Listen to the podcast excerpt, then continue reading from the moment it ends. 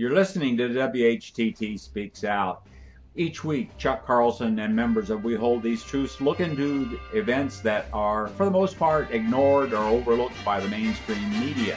And we analyze these events. To get free and periodic updates to this program and our other interesting programs, be sure to enter your email address in the Subscribe to WHTT box on the right side of our website, WHTT.org. And now, Ready, set, let the sparks fly. In today's WHTT Speaks Out, we're going to talk about a, a local event in Arvada, Colorado, which is a suburb of Denver, where a church by the name of Faith Bible Chapel held a night to honor Israel. In fact, they've been doing this for 40 years. And uh, there was a couple remarkable things about this that we want to talk about here. And as most people know, the folks here at We Hold These Truths have been uh, challenging Christian Zionist churches for over 16 years now and holding vigils. And we've held at least three vigils in the past at Faith Bible Chapel. Now, the really interesting thing I think uh, about uh, this is that we were not there. We were not conducting a vigil during this event one of our uh, friends in Colorado actually went there, and on our website you can find an article about what he witnessed there, and it's quite interesting. But what really was interesting that came out of it, there was a article in a local paper there by uh, Liam Adams.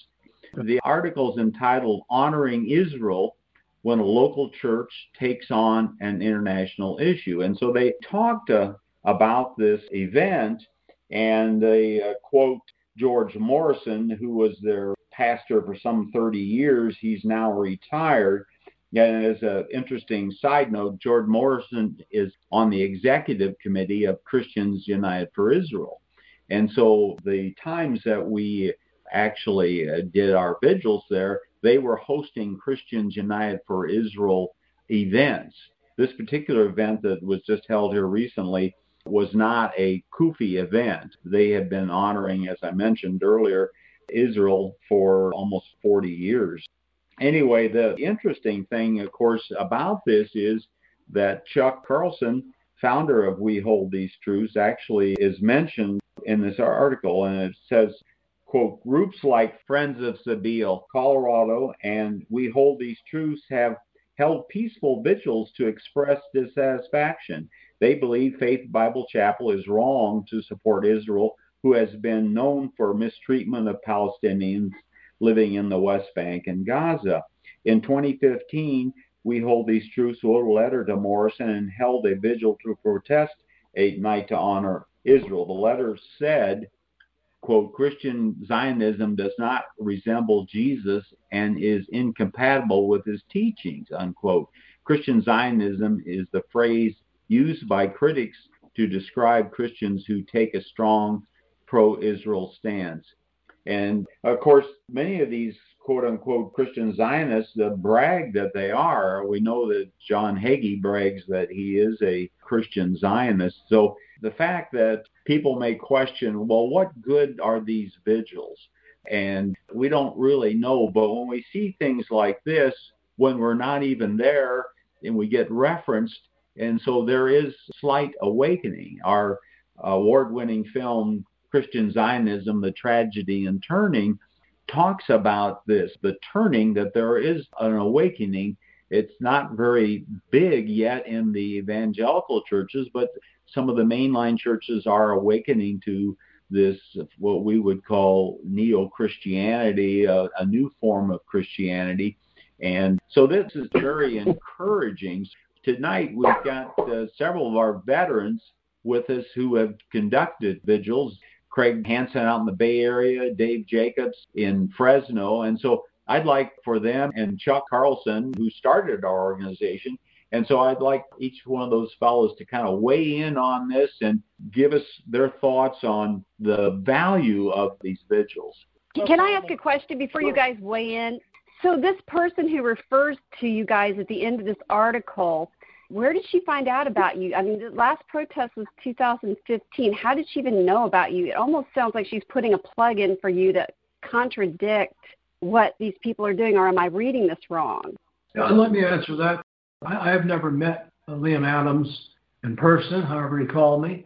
He told me he had been out at this event and that he talked to some people and my name came up and he looked at our website and was interested in our comments and would, would I provide an interview. And I did a kind of a lengthy interview with him and uh, I want to say that he was uh, very wise in the way he conducted this interview because he kept everything on a sort of a moderate position. The title, Honoring Israel, when a local church takes on an international issue. So he sort of challenged readers to think about why a church would get involved in endorsing a foreign government. So he did a really good job.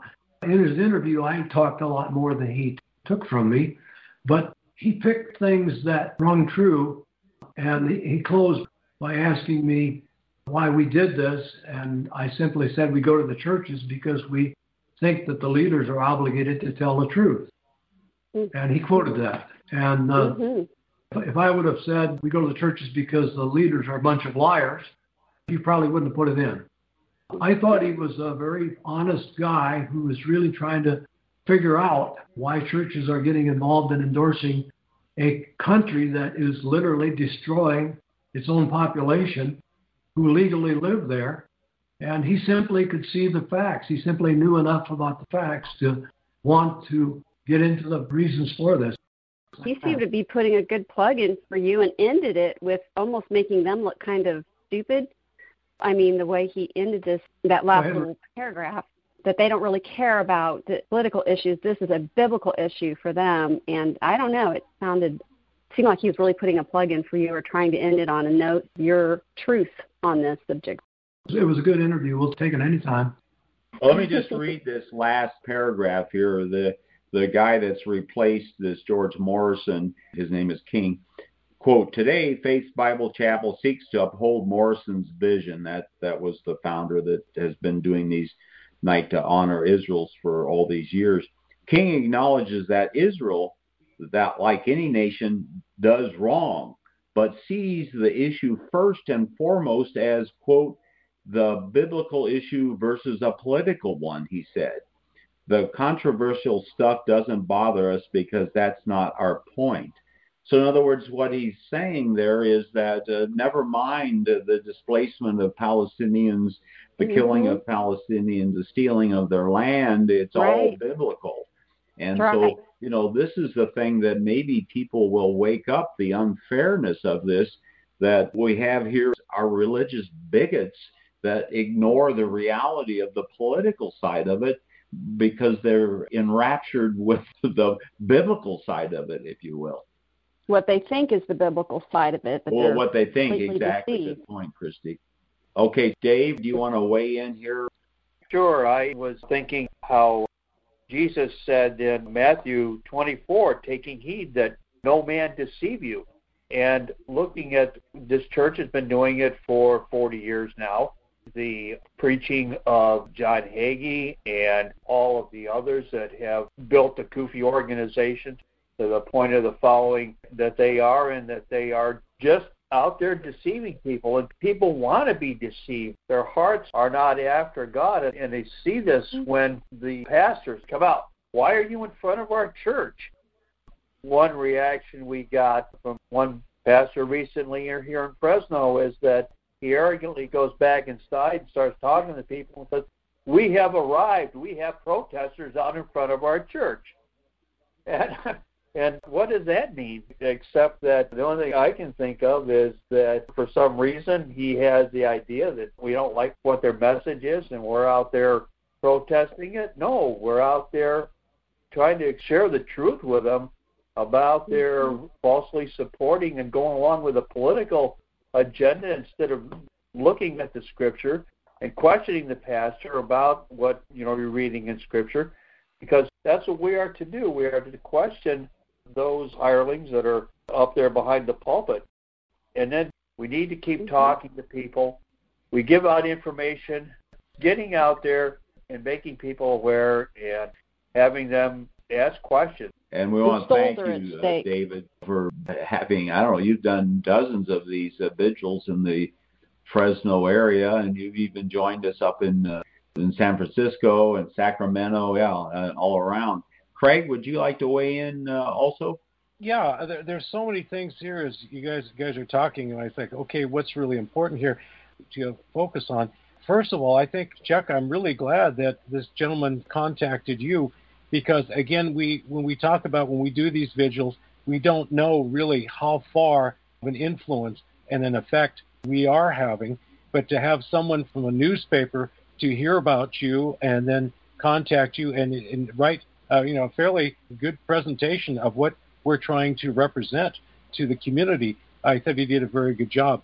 And what always gets lost in this is that Christians are supposed to follow Jesus. Yeah, that that is the, the one message that somehow gets lost in all this. Somehow yeah. they think that Israel we're supposed to follow Moses and go slaughter the Philistines or something. I I don't I don't know how with what these Christians are thinking. You know, when they eliminate and yeah. push aside all of Jesus' teaching to go back and grab some arcane thing out of the Old Testament and somehow think that this applies and because and that's why we try to challenge and I, I love it how you said Chuck we just want preachers to preach the truth and what hmm. is the truth and that is our message to the Christian community is like do your research. What is true? What does the Bible say? What is the history of Zionism? Show me where God is in this. Show me how this looks like Jesus. Show me how this is a fulfillment of biblical prophecy. On all those accounts, it falls flat on its face. In the interview we did years ago, that I talked about this whole Christian Zionism as a house of cards. And any one of these foundational cards you knock it, and this whole thing comes crashing down. It is a construct that is based on fallacy, and it can be taken down. But the media uh, is so strong, inculcated into the teachings of the universities, the seminaries, and the pulpits through the uh, Scofield Reference Bible. And we keep coming back to that because that is how these errors got brought into the church and then gets disseminated out to the congregants. And then the CUFI comes along, which is basically a foreign agent for the Israeli government to come in to mold the thinking of gullible Christians and say, you got to support your congressman. We need more money for Israel. Write your congressman right now. And it is, it's, it's taking this political thing, couching it in pseudo biblical language to have a political agenda, which is greater Israel to expand Israel. So that's what we're trying to get the message out. And I'm so glad that this this gentleman from the newspaper was able to it kind of expose that even in a small way in what we're trying to accomplish. All right. Well, thank you everybody for your comments on that. And Craig, your comments were really most welcome. And also we'd like to remind you to watch our video about a vigil at Faith Bible Chapel entitled John Hagee with Benny Hinn praying for war in the name of Jesus. And there will be a link to that. Thanks for listening. If you like this program, please let your friends know about it and our other thought provoking podcast. And be sure to visit our website, whtt.org, for a wealth of information on Christian Zionism and other critical issues that we face. Also, at whtt.org, you can watch for free our award winning documentary film, Christian Zionism The Tragedy and the Turning, Part 1. Join us in our efforts to wake the town and tell the people. Start small, think big, and press on towards the straight gate.